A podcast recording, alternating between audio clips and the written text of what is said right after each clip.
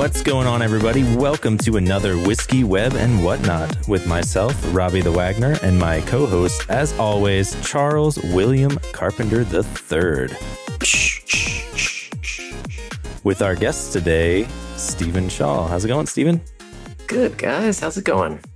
Good, good. It's better than last week. That is for sure. Yeah. Yeah. So, uh, for folks who haven't heard of you, uh, do you want to give a quick intro into who you are and what you do? Yeah, so I'm Stephen Shaw. That's pretty obvious. But I work for uh, CodePen, building kind of a code editor for the web. You've probably run across it in some capacity. People frequently use it for sharing code samples or demos or showing off their work. And I've been doing that about four years now, actually over four years now. And um, we got some great stuff cooking behind the scenes that isn't public yet, but is really exciting. And y'all should stay tuned for that. I also uh, ran a, a, live stream where we did animation, web animation live on the air, kind of recreating Dribbble UI animations and all that, called Keyframers uh, with David Khourshid. We both have been rather busy with other things uh, for the past two years or so, so it's just kind of been on on hiatus. But yeah, those are my main things. Cool. Very cool. Very cool. Later on, we can talk about what kind of boss Chris is. You'll be pleasantly surprised. He's great. he seems like such a jerk otherwise. So, you know.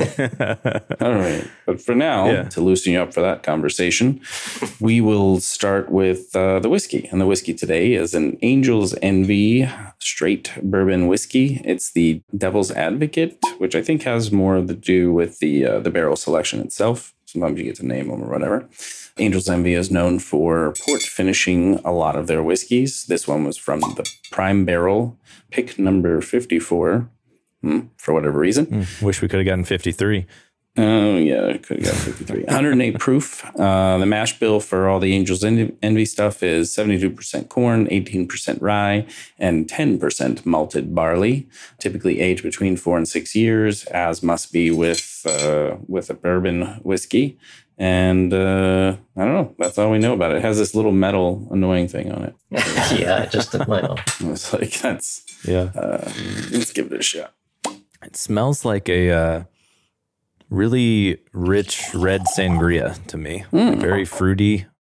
I don't know exactly what I'm fruits. not sure if I mean I I do like sangria, but I feel like it's more of a we made this very mediocre alcohol better with fruit and stuff. Hey, you don't put your best wine in sangria. yeah, it turns out. Hmm. It's interesting because I think I remember reading that this the barrel had actually proofed at like 118 something, and they proofed it down at bottling Hmm. even further. So it must have been like pretty hot. Interesting. Hmm. That's like brown sugar to me. A little Mm. Yeah, there is like a sweetness coming through, but it's mostly in the smell. yeah. The taste is a lot more, um, a lot more flat. Yeah. Oh yeah, that's a little disappointing. It's kind of like a really mild gingerbread Yeah. on the taste. What I get, like, Yeah, like a little gingerbread man. Yeah, yeah, Mm. it's a good description. Oh no, not my gumdrop buttons. it's okay. It's got some heat on the finish and Hmm. it gets a little, I don't know, I get a lot of like brown sugar through the whole thing, some gingerbread kind of nutmegginess. And then the finish has kind of like a cinnamon spice like burn to it for me. Yeah. Maybe it'll open up a little bit more, but eh, okay. May- Maybe the barrel was made of gingerbread. that would hold up well. you know that's part of the federal mandate is uh, freshly freshly burned barrels of gingerbread uh, that'd be a different technique that would do something so shaw i'll tell you how the how the uh, process goes. It's heavily enforced here. It's one to eight tentacles in as far as a rating on this whiskey or any whiskey Hmm. that we would have. And uh, one being the worst you've ever had eight being so amazing and everything else in the middle. Robbie and i tend to like segment our whiskeys now kind of by category just because we've had so many and so it gets to be a little easier to say like oh you know a finished whiskey a port finished whiskey. This is a bourbon for sure and a port finish so we'll kind of think about it in that context. But if you don't have that much whiskey you can totally just put it all all time you know You know, I'm I'm not too much of a connoisseur. I do I do enjoy a fine one. I did actually bring some Woodford Reserve, which is my Mhm. has been my go-to lately to directly compare so that I can give a more accurate assessment here.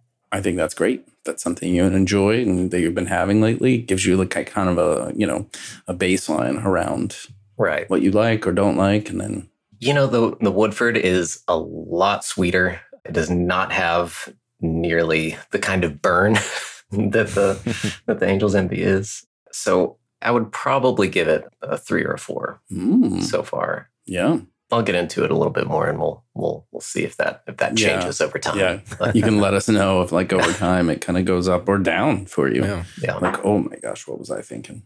Yeah, for me, thinking about other port finished things, I think one of the barrel ones that we had was maybe port finished, or kind of lumping those into at least the same category of finished and unique things. I would say this is much less good. so this is, Me no likey. I might give it a little higher though, maybe maybe a four and a half, something like that. It's not terrible. Yeah, I think that uh, the lack of diversity in the flavor as you're having it a little bit, and then like that real harsh finish to it. I don't mind some burn and hug, but like I don't feel like I'm getting enough to earn that on the back end. I was gonna say a four. We've had a bunch of other finished ones, some port, some rum, some whatever else. So I would have expected a bit more sweetness to this heavy spice rye bomb here. Yeah. So I don't I don't know Prime Barrel. I guess you won't sponsor us because we're not uh, we're not supporting your choices. Well, we'll still buy all our whiskey from you, but uh, Yeah, but because you ship everywhere. yeah. Damn you. So yeah, the uh, the first thing we like to start with is some hot takes, and this first one I think is not going to apply to you based on what you have said and some of the topics you gave to me, where you said uh, talking about how terrible TypeScript is was one of the things. Yeah, yeah. But if you've used some TypeScript, Uh, have you at all, or do you just avoid it completely? Unfortunately, yes. okay, We're in I wouldn't say the middle. We're in a process of like implementing TypeScript throughout an existing code base, which I do not recommend at all.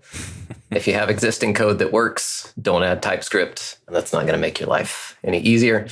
But yeah, we're in the middle of all that. Okay, yeah.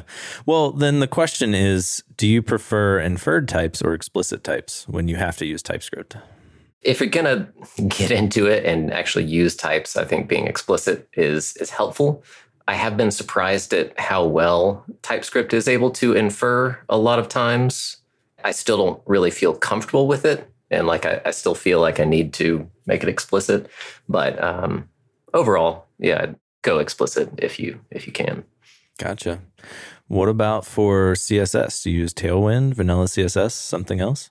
Uh, not a Tailwind fan.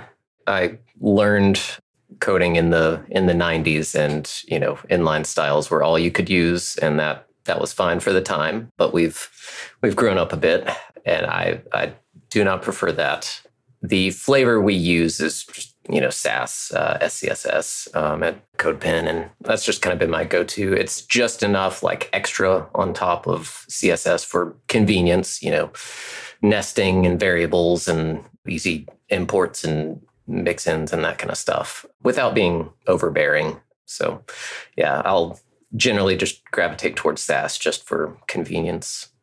Gotcha. It's reasonable. You want to do a couple, Chuck? Sure. We'll ask the big git rebase or git merge. See, I'm more of a Git UI kind of guy. yeah. Same. So most of my rebase experience is Googling. I've screwed things up horribly in my branch. How do I how do I fix this? hmm And copying and pasting that. I got into source control way, way late in the game. You know, it was probably only like six years ago that I even really started dabbling. And I think at the time I even chose something weird like subversion or something like that. I don't really even remember. So like my Git knowledge is is not very very strong. I'm totally comfortable, you know, moving around in it, and I love you know working in GitHub and and that that kind of setup. But yeah, the like intricacies of it, I always get a little bit a little bit lost in. Right. You know, I'm gonna I want to stick on the initial topic then of this, And you seem like a, a very, if it ain't broke, don't try and force your tool on me kind of guy. Yeah, that's safe to say. So, and you're mentioning that TypeScripts, you're converting an existing project. And um, I'm guessing that's just kind of a team decision for whatever pros and cons were decided upon there. So I'm just curious, not you're not a fan of TypeScript in general, but here you are going on this journey. How did you get into that then? Like what were what was the thing that is like, well, we still need it?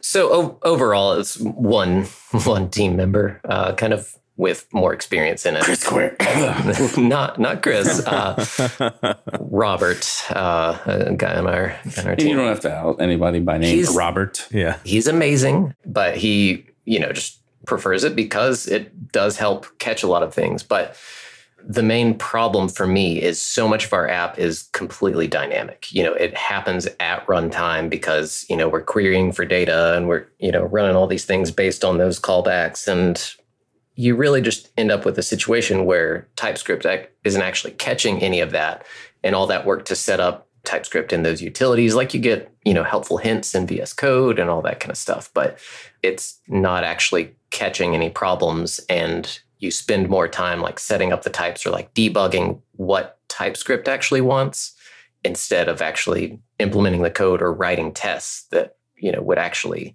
help. So if TypeScript was a little more client side, like I'd, you know, I'd totally be on board with it. And we're currently looking at, you know, some things like Zod that do client side validation for content and can actually output TypeScript types based on that validation. Like that's that's super great. So that's mainly like our our process right now is the TypeScript adds a lot of useful information for our tool base and does catch some things where you're not, you know, misusing functions and you get that helpful hinting, but it's not helping too much with our actual runtime out. So just casting as any. That's how you fix it. Just fine. Unfortunately, we have an ESLint rule that disallows any types. Hmm. So I have a shortcut for the disabling next line for ESLint TypeScript any. Or do as unknown as the thing you want done. Man, the as thing is so so tricky. or satisfies. That's a good one too. Satisfies is that? I haven't gotten satisfies to work. I don't know what I'm doing wrong. that's a legit. Yeah. Yeah, yeah. Oh. You can use it instead of as, and it's supposed to be like, you know, I want to say that it completes the uh, shape of this thing, but it doesn't necessarily have all the same things, and I'm cool with that. Mhm. Huh. But it it's never worked for me. I don't know why. That sums up TypeScript for me. You just couldn't satisfy it, but um, yeah. I don't know. Yep. I'm not satisfying enough. There are a lot of like weird things. You know, I think in like previous episodes or whatever we've talked about like partials and omit and like those kind of things to sort of take a shape of one thing and force it into the other hole with some of the less corners.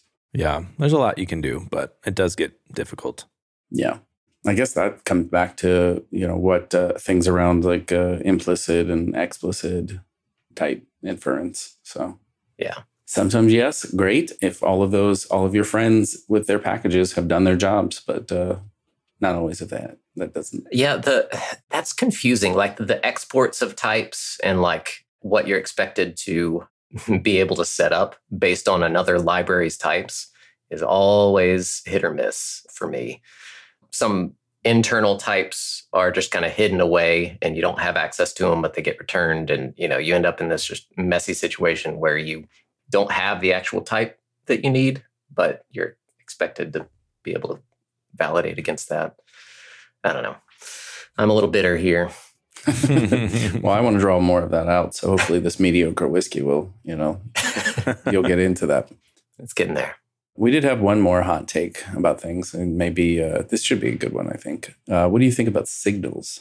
signals uh, like the preact kind of setup Yeah, Or solid JS. is it or- exclusive to preact i've kind of only seen it there no, no. Um, Solid.js is a big one where Yeah. that is like the primary data directional pattern. It's like the opposite of React. Like React wants to re-render everything and you tell it what not to re-render. And Signals is the opposite of like, I'm going to re-render nothing unless you tell me to re-render this thing. Yeah.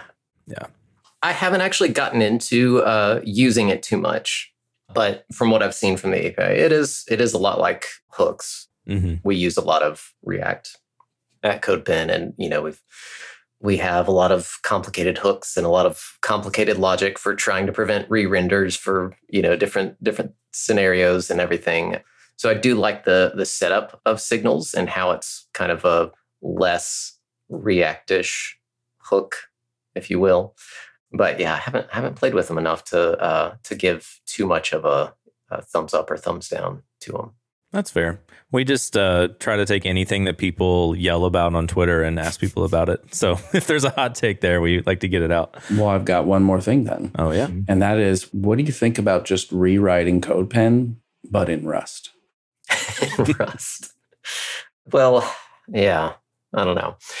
We're always in the middle of rewrites. You know, CodePen's been around 13 years or so now. Like it's, you know, it's getting up there in birthday candles. And it's I forget what it what it started out as, but you know, it, it ended up being a Rails, a Ruby on Rails app. And now we're in this process where it's like a quarter Ruby on Rails, a quarter React rendered UI, a quarter like GraphQL that's hitting the Ruby on Rails API, and a quarter GraphQL API that's hitting a Go API. Mm. So there, there's a whole like mishmash of things that are just all integrated, which works surprisingly well for now. But the goal is kind of migrating away from from Ruby into this Go-based API and a you know more fully React front end and uh, you know server side rendering with like Next and that kind of stuff. Mm, fancy. So no opinion on Rust, but Go seems to be doing fine for us. But you're fine with Next and all of that VC money, huh? Yeah, if they can redirect some of that to us, that'd be that'd be great. But there you go. Yeah, you've got the one part that Guillermo hasn't really like narrowed down the talent on yet. And so if you could just swoop in, get in there. be set. I remember there being some kind of like very cool magic in like uh the now that you mentioned Go, when Chris was on, he was like talking about this like I don't know, just like on the fly, like re-render magic that happens when people like kind of make changes within CodePen, and then it's like you know, and how the version controlling of that happens. And Right. So, you know, we're working on top secret stuff. As you can imagine, it's probably a code editor of some sort. mm, And, you know, the the big part of uh, CodePen is instant rendering of things. And so, you know, we're we're working through all that in in new Go API stuff and, you know, handling how those conversions happen. yeah, So yeah, without giving up the secret sauce, like something it's in, exciting. yeah, kind of high level like that. Yeah. I'm sure it'd be pretty tough to to redo. So Robbie believes that you you all have a open source overlap. You want to ask about that? That's spicy. Yeah, I uh, I wasn't hundred percent sure, and I probably should have just looked because I could have checked now. But did you used to maintain cash, Ken Wheeler's cash thing?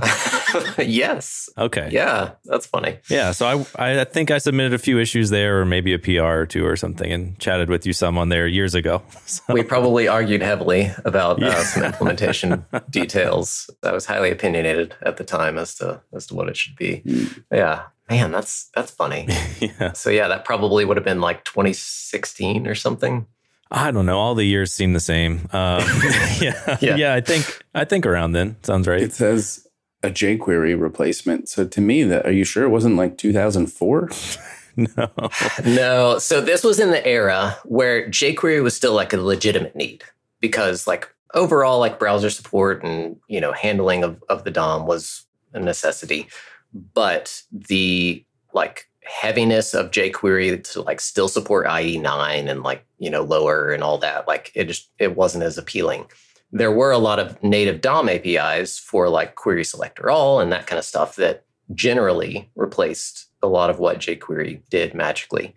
So cash was kind of sitting there in between where it would use a lot more native DOM APIs, but still smooth over things in like generating arrays of the elements. And you could like easily, you know, add a class to all of them and like that kind of stuff to just make the, you know, the DOM a little more easy to manipulate.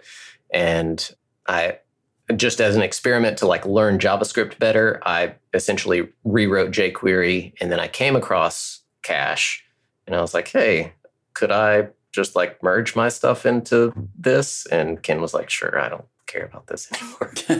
and uh, and gave me like editor access or whatever. Yeah. So I ended up maintaining that for like a year or something. And then somebody else has swooped in and is continuing the legacy.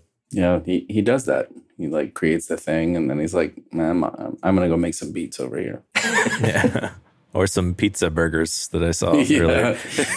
Pizza burgers. There's so many things wrong with Yeah. that. Yeah, that was like Wow. a today tweet or yesterday tweet or Yeah. something where he was like mixing two greatest foods and it was like Yeah. just a burger and sauce And with it turned out worse than if you just made them separately. Yeah, no. I don't think they're all hits. Yeah. I'm just saying No. No. like I would pass on that burger. Yeah. And I've had some pretty mediocre burgers, but anyway, yeah. we don't need to dwell on that. Tell us some more about web animation because I feel like it's hard to like we're given all these tools for animation, but the, it's hard to know what to make, right? Like how do you decide like do people should people be designing animated things in some tool that I am not aware of because I just look at Figma, but uh like you know, how do you how do you get started on that and like what recommendations do you have around that? You know, tooling wise, I've never been up on it too much because there's always been kind of a lack in it. Before I worked at CodePen, I worked at an advertising agency and we were kind of multifaceted. We did we did web, we did, you know, design, we did video and and like animation, 2D and 3D as well. So we were kind of uniquely positioned with the talent we needed in like 15 people to implement, you know, all kinds of really cool stuff for the web because, you know, we had awesome animators that could they could put it all together and then basically me to make it happen on the web. So most of my experience was just like taking what they what they had made and either recreating it or reimagining it for the web with essentially like GreenSock GSAP to just like make it interactive or you know make it more efficient or size efficient compared to a video that kind of stuff. So overall like there's been a real good development of the tool set i can't even think of like the main the main one that's out there right now. It's not not figma but there's there's another one that actually is a lot more uh, animation Mm. focused that's really good. But as far as i go like just actually coding it out and everything has been has been the route i always take. I would love a more ui based approach that actually generates solid code and responsive animations and all that. And i think i Mhm. think we're we're getting to that point. We're just like right at the threshold of it. But yeah gsap is still kind of my go-to if i have something intensive that i that i want to get get done but for the most part css animation gets a lot done these days especially Yeah, I mean I feel like we're always just chasing what Flash gave us forever ago. i know Like Right. it really is Yeah. surprising how far we were able to go in the late 90s and early 2000s Do things with websites that was meant to be car- for like cartoons and other animations. Like if I want to remake Ren and Stimpy, what replaces Flash for me? yeah there's not too much right now I th- uh, rive is one that's been coming up i haven't gotten a chance to play with that too much but that one i think is is intended to kind of be somewhere between like adobe to you know web animation but there really isn't a good just like flash like option right now yeah. Yeah, because like in Flash, ActionScript, right, was like the superpower, but you could just use the the GUI and do all kinds of stuff and draw things out and whatever else. And so, yeah, like where's Figma that has a stage that goes into animations? All right, I'm gonna jump off here and go go make this software right now. Apparently, there's a real need in the space. i think so Yeah. So I guess um, taking that a step further, you had mentioned I guess it's not really related, but like things that we can't really do on the web very well yet. You had mentioned the future of VR and AR in the web. What are your thoughts around that? I think that we're very close to a crossroads, similar to back in what what was it, 2007, when the iPhone was introduced, and suddenly everyone was scrambling to have a mobile website. We're probably, you know, two, three years away from a similar scramble for AR and like VR based experiences for the web. You know, we've had experimental kind of stuff and, you know, little things like, you know, view this product in your room kind of interactions on the web that have been cool to see. But we're just like a consumer ready device introduction away from the need for like web APIs and real web tools for developing those those kinds of augmented reality or virtual reality experiences on the web. And there's been some good work done in that space, but I don't think anyone has like real UI or like understanding of how that's going to impact the web as a whole. If you're interacting with the web through an augmented reality device, how does that change things? Like, you know, in the same way that touch changed from, you know, a mouse interaction and the different ways that we had to account for multi touch and like Zoom and like all these different things. How much more are we going to have to account for, you know, 3D real time interaction with stuff and, and trying to display that. And yeah, I don't have the answers for any of that, but I think it's very important for us as web developers to start considering that because rumor has it that Apple's introducing some kind of headset mm-hmm. this year. And that is probably going to be the wake up call that that a lot of people have needed.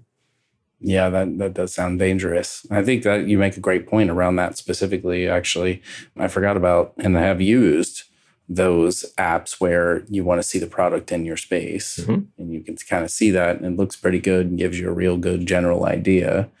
But I mean, that's a like singular thing. You've got games that are using AR pretty well. Obviously, you've got VR games, but they're these weird geeky over, you know, they're not they're not so mass appeal. Right. And yeah, we're we're one mass appeal device away or one mass appeal experience that mm-hmm. doesn't require the one specific thing. Like right, the iPhone changed it and everybody needed a smartphone and now smartphone is part of the, you know, what you have.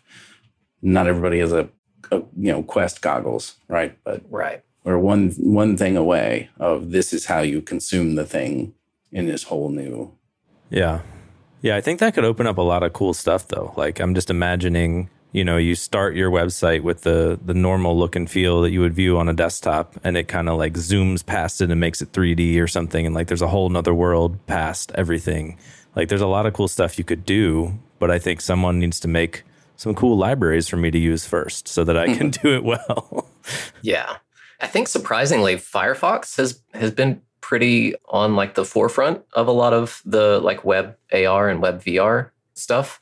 And they have some good tooling or at least some good uh, good information around all of that. If you like Google Web AR, they've got that kind of stuff out there that's really cool to to see. Like some of the demos are really cool. Hmm. Hmm, I'll have to check those out. Yeah, it's like further integration with the hardware, right? More and more access from um, from the browser into machine hardware, yeah. which I guess helps open some of that up well and integrating with real space. Like that's that's so cool. You know like just thinking about like google maps and an actual arrow or an actual line like projected on your path for you to like follow. Mm. that's a real basic interaction that's super cool and super helpful and minimalist and out of the way that that's the kind of stuff we have to be considering for even web apps. You know if you're if you're in the store and you're looking at a product and you're you're Amazon and you want people to be able to buy your product through them instead of the store, you know, like scanning things and showing price reductions and like all of that, like showing that in real space. There's a lot to consider there that hasn't been touched yet, even in like phone apps and other AR kind of devices, but that's going to open up with the web as well. Right. Yeah. I mean, and, and maybe like integrating all of the above is kind of uh, part of what makes it work, right? A, a goggle Mm-hmm. that isn't like a giant block your view goggle, but becomes just an AR screen that integrates with your phone that you already have. So there's some compute power, and oh, give me your watch and your and your phone. Now I've got double the amount, and start just yeah. Can you imagine like having to figure out interaction points and like what all that is? Like Yeah. oh, let me hit this button here, or let me touch choice on my watch that then goes through this screen, you know, in these got in these glasses that I'm wearing. And at the yeah, it could be very interesting. Yeah. One of the even more like basic uses of augmented reality to me is just not needing a monitor, not needing a TV. You know, you've got your AR glasses, they're, they're comfortable, they're lightweight, like they're no they're no problem to wear at all. They're easy on your eyes and you just sit at your desk and you're looking at an invisible monitor, you know. You're looking at Yep. 30 invisible monitors in front of you and you can just, you know, turn your head and rearrange them, you know, willy-nilly. Like that that to me, you know, opens up a lot of a lot of possibilities, even for just regular users, regular computing kind of needs. You don't even have to think about monitors necessarily, but thinking about just windows and managing windows in a 3D visual space. Like All I can see is Minority Report. Moving exactly. them around. Yes. Less arm movements. Yeah, I don't know. I like the arm movements. I like those. You know, Dean, Dean. I'm Tom Cruise. Got to be exhausting though. yeah, we have for some people that were like, Need a Tom Cruise workout to to be able to do that. yeah, uh, just sell your soul to Scientology. It'll be fine. Mm. No, I didn't say that. No, they don't listen to this. It's totally fine. Oh, good. Tom Cruise or all Scientologists? Tom Cruise or Scientology or any Scientologist whatsoever. They're both fair game. yeah. Yeah. You know, it could be wrong. Maybe they would have sponsored us and I just ruined it again. See, Yeah. we're never going to get anyone. Now you'll be sued into oblivion. Yeah. You can have the octopus. I do love that the uh the guy that made started Scientology like is famously quoted at like the best way to make money is to start a religion. so it's like all right. but anyway, maybe we don't go down Doesn't that. instill confidence. No. L. Ron Hubbard. Yeah, he uh, owns a couple of houses in D.C. Hmm. That was an interesting thing. Yeah, like one of the first houses, and then there's uh, two of their houses. Then they were in D.C. proper Hmm. when working on that. I mean, you got to lobby all those politicians to get your official religion recognized as a nonprofit That's true. tax status. That's the best way to get out of taxes. Start a religion. The religion of TypeScript. Shaw, you in? no. It'll be uh, Sponsored by Microsoft. it'll be a type typescriptist. Yeah. well, if uh, Microsoft was to buy CodePen, things might change for you. yeah. Yeah. We'll see. We'll see. I hope you got some equity in that. Otherwise, we'll talk to Chris. Yeah. Yes. yeah. Listen, you had CSS tricks. Give him something. I'd appreciate that. Yeah. I mean Microsoft is good at uh buying cool stuff, so it's not Yeah. out of the realm of possibility. Yeah, they're getting into the the realm with uh, GitHub Codespaces, and they've they've kind of got their their own uh, their own pony going there. Mm. Yeah, I feel like CodePen has its kind of niche in type of, of user, though. So you talk Yeah. about animations and CSS art and like all of that. Like CodePen's a place to go for that. Right. You're not going to CodeSandbox for that or whatever, you know. Or uh, what was the old one? I didn't say it. J- yeah, I can say whatever. None of these people care. JS bin. JS Bin. That was like, yeah, one of the old school ones that was just run code. It was basically, JS Bin, JSFiddle, we got Glitch. yeah, Fiddle, yes, which was basically just like the developer console. Yeah. Hmm. So, you know, so I don't know what GitHub Spaces is going to niche into, but like I said, I've always felt like CodePen kind of has its space. You can use it for all kinds of stuff, but you can always go there for like cool art and Yeah. animation, things like that. Yeah, we we pride ourselves as like more of a social network than just a code editor. Right. But you know, obviously having a simple, easy to use code editor is kind of essential to all of that. So, you know, that's where we that's where we put our focus. I don't know if it's SEO that's really good or if it's just that everyone that does this uses CodePen, but like anytime I need a cool loading spinner or animation or something and I Google it, it's like CodePen, CodePen, CodePen. So like, Right. you know, Someone's doing something right on SEO, I think, or just everyone is there. I don't know. Yeah, I, I think just our, our link juice, whatever you call it, is is so high that that's the majority of it. We do have some some fans at, at Google, I think, that help with that. But yeah, they push the nudge them a little yeah. more button. Chris calls them and is like, just just make us higher. And they're like, all right. Yeah. Help me out. Let's talk a little bit about uh, you were talking early career, some how you created jQuery or something, and uh, yes. working at an agency, and how did yeah, what was your path into this career? Ah, man. So there's a photo of me as a baby, probably like 1987, something like that, with like one of one of the early laptops. It's really not a laptop, but more of like this computer tower that had like a detachable keyboard on the front and then like the monitor was be behind that. So you could essentially carry a computer everywhere. I don't, I don't know why my dad had this. He was some kind of basic programmer at you know like electrical companies and that that kind of stuff but he had this this portable computer and so i'm a baby you know just sitting at it. So obviously i got into programming right then and there. Before i learned uh, language or anything like that i was into programming no, I later later in like you know early early teens, I remember sitting at my dad's laptop in a cabin in the middle of the woods, uh, no internet or anything like that because it was you know not that time in the 90s and i found an html file and i found the view source option. And at the time in windows that opened up in uh, notepad and i figured out that that wasn't read only. Like you can you can edit this text. And so I started editing the text and then I went back to the browser and I refreshed and my changes were there. And so this important documentation that my dad had was now transformed into a list of my favorite Sonic characters. And this was this, you know, light bulb moment for me that, you know, computers, it's more than just like these icons and stuff that you can click on. Like you can you can actually get them to to do things. And so from there, you know, I just kind of kept diving into HTML. I'm like, you know, around the time like GeoCities and Tripod and Angelfire and all those uh, were were kind of the rage. So I was getting in there and doing all kinds of horrible websites and copying and pasting snippets to you know make annoying cursors and and that kind of stuff.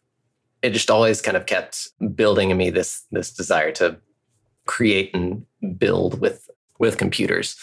And you know eventually went to school for a degree in um, digital media which you know spanned the range of like you know like audio production and like video production and like a small segment on web. And uh, we did like a little bit of flash and like you know all kinds of random stuff.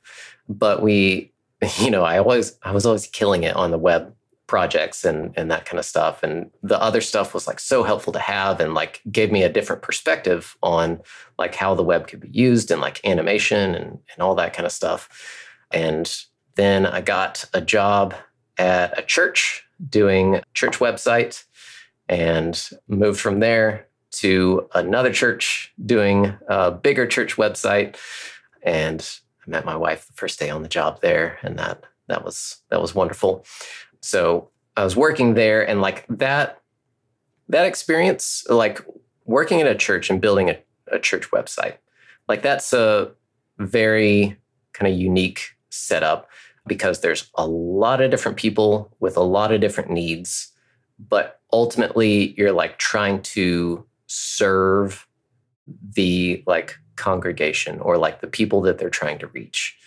And so the perspective there that I that I learned was like we really have to be conscious of who we're talking to, what they need, and how we can connect with them, like how we can kind of build that that relationship.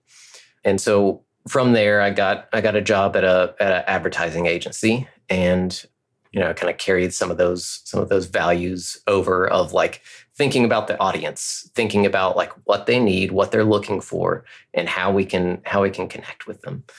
And from there, I came over to to CodePen. But there's a lot about the web that I think is special and is unique. And, you know, no matter what kind of device we're accessing it on, I think that it is going to keep this space of like, if you need information, this is where you're going to go to get it.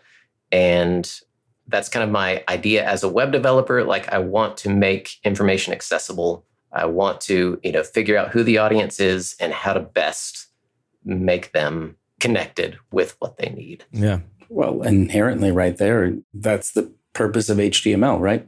Is to make information accessible. Exactly. And understanding HTML helps you consistently make it accessible, right? Because you understand the information.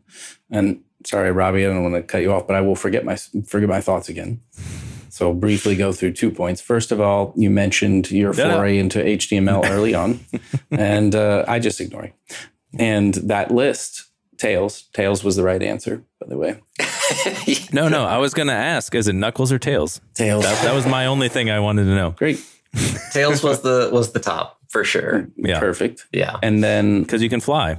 But Yeah. what else do you want? Exactly. Anyway, Knuckles can glide and Yeah. he could break through walls. Right. He was definitely the the better choice, Mm. but Tails. yeah, yeah. But Tails. I mean, he's so likable too. I always chose Tails. adorable, likable, all those things. And then the other part is actually, I was thinking about when you were talking about um, your time working for churches and having this sense of responsibility around uh, serving everyone's needs and that. But, you know, one aspect of that that I th- think is really cool is to have work where you essentially have access to all of your users. It's unknown. Mm. It's this pool of people who come into this building and I, if I have questions or I need clarification, I can get that. I can go right there and have that, and then learn from that, and then get better. I think that's like, especially early in career, that's a very unique experience to like have access to it and know who your users are, and have access to them to like get better at giving them what they need. There's a lot of immediate feedback, I will say. Uh, That's a nice one. internally and externally. You get good good information to use for sure. Yeah, I think in general, having that access is like a great learning tool, you know, and for later on, well, that's not always the case when it's everyone in the world potentially. yeah. you know, it's kind of a different thing. I mean, I know you're not selling t-shirts or something, but still a lot of people access that side, that site and your demographics are like all over the place, I'm sure. We did sell T-shirts. Uh, we we most recently uh, took that down, but Yeah. Yeah. Nobody sent me one. Jerks. Yeah. Chris doesn't like us that much. talk to Chris. Uh, he's he's got boxes and boxes of them. I will. I'll text I'm sure he'll Yeah. he'll gladly. Okay.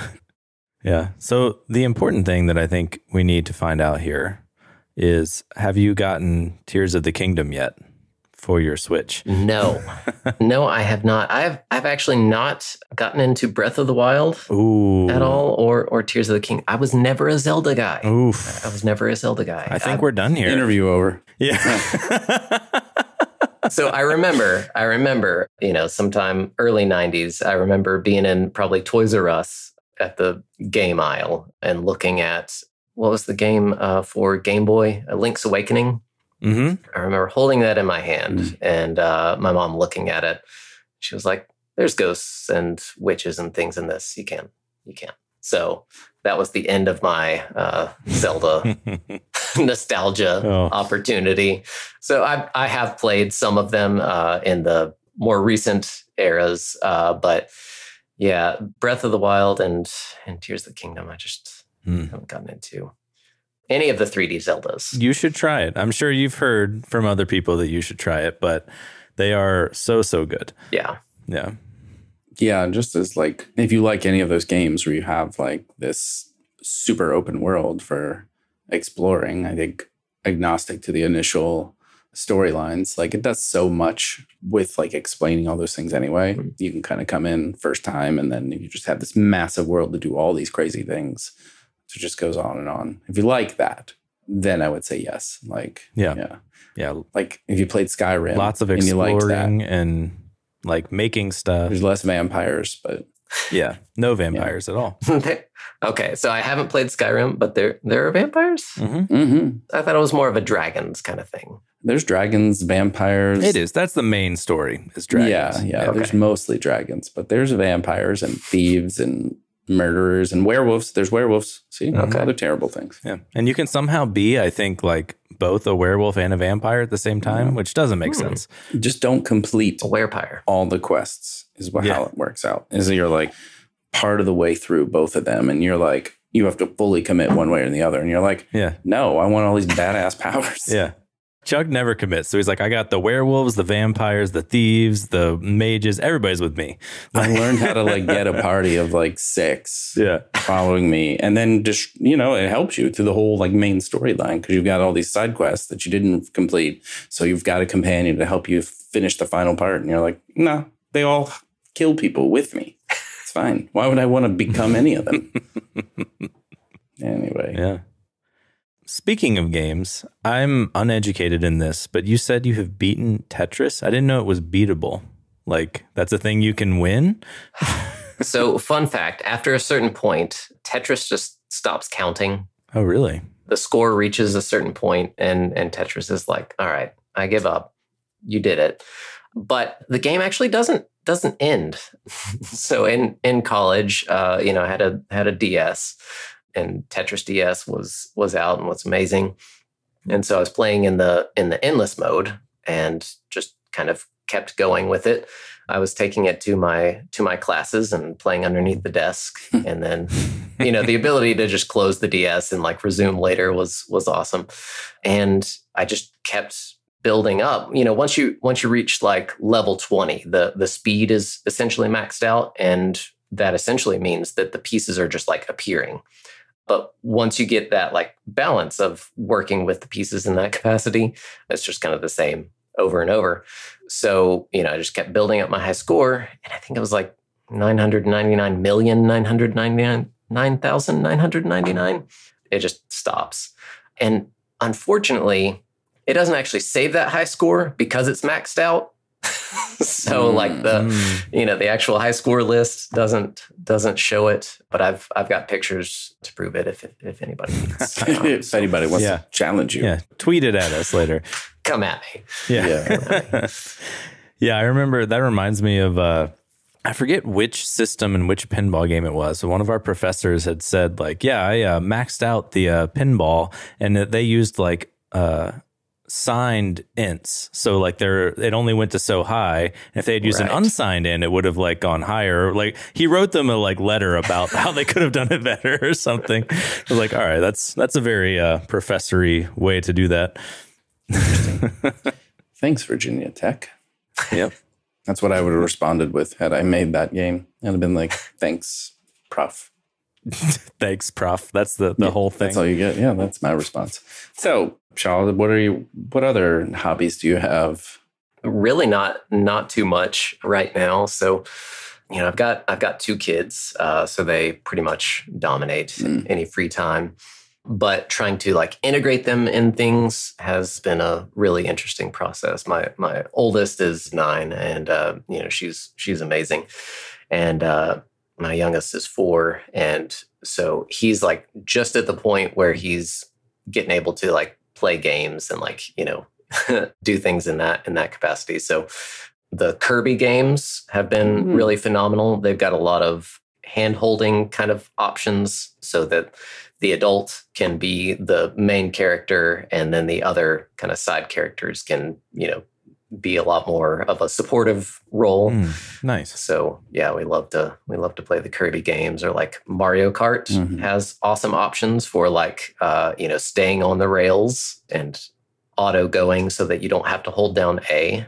So that's that's really helpful. Mm. I didn't know about that. Okay, no, I didn't know that. I need to, Yeah. to look at those adjustments again. Yeah, the first time I ever played Mario Kart with my son was probably like two years ago, and it was that he basically was going backwards and Yeah. not at all. Our, Wrong way, wrong way. Never finishing the race. our first race, never finishing the Yeah. race. I was like, this is fun. Let's do it again. So if you if you pause Mario Kart 8 on on Switch, there's like some options. If you hit like L, it you know activates like the you know stay on the path mode, Hmm. and if you hit R, it like activates the automatically go forward option. So with both of those in place, you know, my son finishes like 40 seconds after the rest of us. So like we don't have to, Nice. you know, wait around or like, you know, race for him or anything like that. Yeah. He can, you know, press the button to release items and that kind of stuff, but he doesn't have to hold the rest of us up. Oh, I love it. That's really cool. Nintendo really thought of a lot of things there. Yeah, so like those characters are so appealing to young kids. So I mean, my Mm. son is six and he is obsessed with Mario now. We saw the Mario movie, so that was like the whole Mm. next. Oh, that's it. Of course. He's been playing what is the uh, Odyssey Hmm. games? Um, Mario Odyssey. Mario Odyssey. Yeah, it's like Mario World Odyssey or something else. But we played Mario Kart before. My daughter, she's not really ready. She might be ready for Switch now. I didn't think she was, but we'll see what happens. She's four. She just turned four. Bit four. Yeah, Yeah, Yeah. Just just put on the go automatically mode and she's ready. exactly. exactly. They both can race that. And that'll be a big winner this weekend. I'm about to be dad of the year. Yeah. Thanks for Yeah. that. Yeah, that'll be big. You both get to play Mario Kart for hours. Here you go. Yeah. Well, Fully charge those controller ba- Yeah. batteries. exactly. Exactly. Hours will probably be 30 minutes to 60. Hmm. That's uh, my wife's cut off on most games. She was like, Yeah. and we're done. Yeah. Depends on what you're doing. If you're having Right, fun right, while right. they're having fun, then it's fine. Right, right. I'll send her off. We're like, go have brunch with your mother, and they're going to play games, and dad will take a nap. Something like that. Yeah, so very into games. I saw the Mario Lego thing behind you, and I was like, yeah, Mario. yes. So, yes, very cool. Yeah. Is that a custom build or was that like instructions for that? Uh, yeah, that, that was just some pieces I had. I I always loved sprite art. Mhm. That was one of my initial like computing and programming kind of things was like drawing and like generating spreadsheets or like using spreadsheets for um for animation. I had a short stint in creating fan games and like that kind of stuff. So Hmm. I always loved always loved sprites, and so when I had the available Lego options, I I built a little, little Mario three Mario. Nice. Fun fact though, Mario Legos are not cubes. You know, they're they're rectangles, just like the standard Lego is a, is a rectangle. So it's it's actually a little shorter Mm. than it should be. It's not you know fully Mm. to scale. Oh, yeah. Yeah. We won't judge you. He's just Yeah. about to grow. You know, he just had a mushroom. He's about to become Super Mario. He got like slightly squished for a second. Yeah. Yeah, you have to add like a flat plate on top to make it fully square Mm. because it's three. Mm. It's three flat plates to a to a regular plate. I, yeah, I didn't realize that. We have so many Legos in the house. Should know a little better. I usually just follow the instructions and I'm like, Yeah. have at it, kid. That's the best part. Yeah. You want to make something else, enjoy it. Yeah. I actually uh, bought the one where like you can build the NES and like, Mm. yeah, but I haven't built it yet because I'm just busy, but I have it. get on that. Great one. Yeah, what are you waiting for? You could have been doing this entire episode. And at the end, play the game. Well, I mean, right now I have the new Zelda that came out yesterday to play. So, Mm-hmm. you know, Yeah, I also. A little occupied. yeah. Yeah, you know, on any Yeah. break. Yeah. Did you also get it? yeah, yeah, absolutely. Yeah. Yeah. I haven't started it yet. No spoilers. Well, it's crazy that Link is a robot. First of all, that was He's actually Mario now. really surprising. I will say that I aliens and a zombie arm were a surprise. Didn't see that coming. and I'm not making that up. Aliens and a zombie Wait, arm. you're not making that up. I'm not making that up. That's actually Now I have to play it tonight. you were going to do that anyway. But uh, you really should get into it. It's it's a cool opener, and I don't know. Yeah, I haven't fought any dragons yet, so Hmm. but aliens and the other thing. I don't know. what about zombies or werewolves or vampires? Werewolves. No, no, no. No. Yeah. I haven't fought those. Hmm. There are goblins and some of the Yeah. familiar characters from the first one are all there. Things that come out at night. yes. Yeah. The freaks come out at night. They do. You guys wouldn't get that reference. That was like in the early 80s. It was like, the freaks come out at night. Yeah. No, I know the song. The freaks come out. Yeah. Yeah. Okay. Songs last longer than a year. Yeah. Yeah. I don't know any movie you saw in literally 1980 exactly. Like I know some later 80s maybe, but like, Empire Strikes Back came out in 1980. Well, okay. Okay. So I know the Star Wars movies. Okay. That doesn't count. Everyone's seen the Star Wars movies. I've seen one. Yeah. Yeah. well, I saw Empire Strikes Back in my parents' custom van at a drive-in and fell asleep in the back. Mm. I was only three. Wow. So you know, That's another level. I had to see it again later to really get it, which is a creepy one to take kids Yeah. to. I watched all the Star Wars movies in one day, one time, Mm. which takes a really long time. So all nine? Not the new ones with the like, Oh. the, not the new Skywalker saga or whatever. The semi new. yeah, the the semi new, like the two thousands ones and the and the Mm. originals. Yeah. I watched like all six in one day, and that was a really long day. That is a very long day. That's a lot of movies. You had to come out for breaks and stuff. Oh, know? I definitely did. Or was it weird and there was like all these milk bottle, milk jugs of pee and stuff when when you were done? Well, no, I, I took breaks. There's a Howard Hughes reference there. Yeah. I saw the special editions in theater. That was that was pretty cool. Yeah. That was my first Star Wars kind of experience. Yeah. I was aware of all the lore and things, so I wasn't surprised by like Vader and Father and that kind of reveal and stuff. But yeah, experiencing it on the big screen was fun. Yeah, that's a strong move to get it first time in there. Yeah. No, I saw them on Laserdisc and VHS and all the Laserdisc. things later too. Yeah. Laserdisc was so cool. I was very into it. I don't know why. It just was. Hmm. There was an Ewoks cartoon in the 80s that was so corny, but people liked it. I've heard bad things. Oh, was there really? Yeah. I didn't know about that. Yeah. you can watch it again on something. I'm sure they've pulled it somehow or another, but it used to be on. Disney Plus probably has it. They have so many Star Wars Yeah, cartoons. probably does. I don't know. There, there's a lot that was buried Yeah. about Star Wars with with the holiday special. yeah, I was to say, did you mm. see it? It was on Disney Plus, like the 70s really? Hollywood. Yeah, mm. it was Oh. bad. It was pretty bad. I watched, uh, I think we watched that at one point and then watched like the original Muppets. So as a kid, like the Muppets TV show, I was really into that. Was it not good? No, I thought it was pretty well. It was mostly good. There were a lot of like more 70s cultural references that were like, oh, yeah, no, this didn't age well or whatever. Elton John is like in, in the first episode, I think, or something. Yeah. Well, everyone knows who Elton John is now. So Yeah, yeah, but that wasn't the reference that was like, oh, this this doesn't fly anymore. You know, not that it was like bad or offensive. It just was nobody gets this now. Okay, yeah, that's fair. yeah, but they had like a lot of really iconic ones, like those alien monster guys that would be like, yep, yep, yep, yep, yep, yep, no, no, No, yeah. no, no, yeah, yeah, yep, yep, yep, yep, yep, I yep. thought those were only Sesame Street, but they they originated on the Muppets. Yeah, yeah. Unless uh, the whiskey is kicking in, I'm fairly Yeah. certain. I feel good about like now you made me Yeah. second guess my uh, my puppets. Yeah, who knows? But uh, we we are at time here. Is there anything we missed covering? Anything you want to plug before we end? No, uh, just go Pro on CodePen. There's a lot of great benefits uh, like privacy and assets. You will definitely enjoy having that access and got a lot of cool stuff brewing. So be on the lookout for that. Brought to you by DigitalOcean. Not yet. Well, for CSS tricks. I know. I know. yeah. All right. Thanks everyone for listening. If you liked it, please subscribe, leave us some ratings and reviews. We appreciate it, and we will catch you next time. Thanks for listening to Whiskey Web and Whatnot.